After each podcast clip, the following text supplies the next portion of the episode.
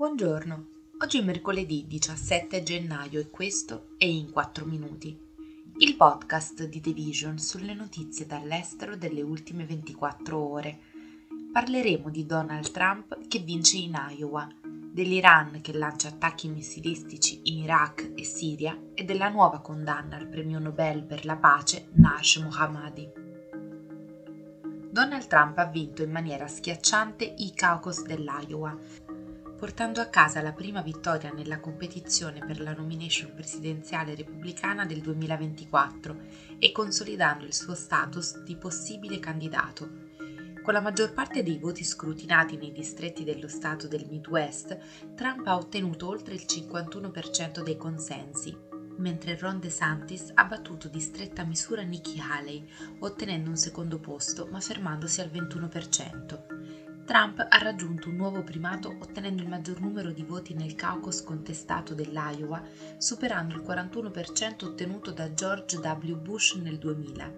Inoltre, questo esito ha dimostrato la continua presa dell'ex presidente sul Partito Repubblicano, conquistando gli elettori nonostante le decine di accuse penali federali che deve affrontare.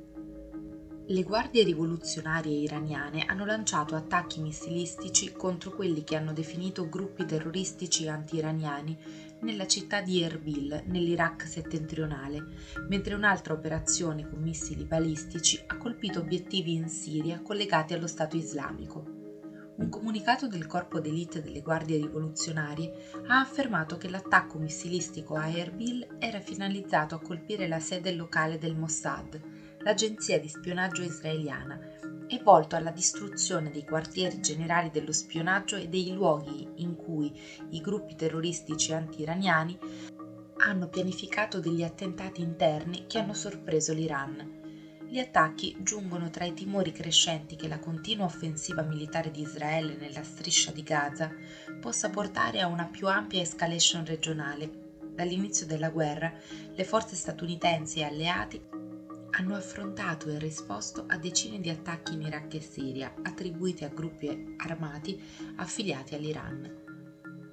Narsh Mohammadi, attivista iraniana e premio Nobel per la pace 2023, è stata condannata ad altri 15 mesi di carcere per diffusione di propaganda contro il regime della Repubblica Islamica.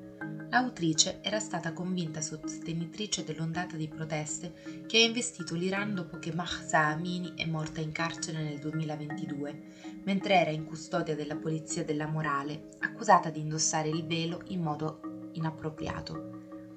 L'ultima condanna di Mohammadi è la quinta da marzo 2021, per un totale di 12 anni e 3 mesi di carcere, 154 frustate e vari divieti sociali e politici. Mohammadi è stata anche condannata a due anni di esilio fuori Teheran.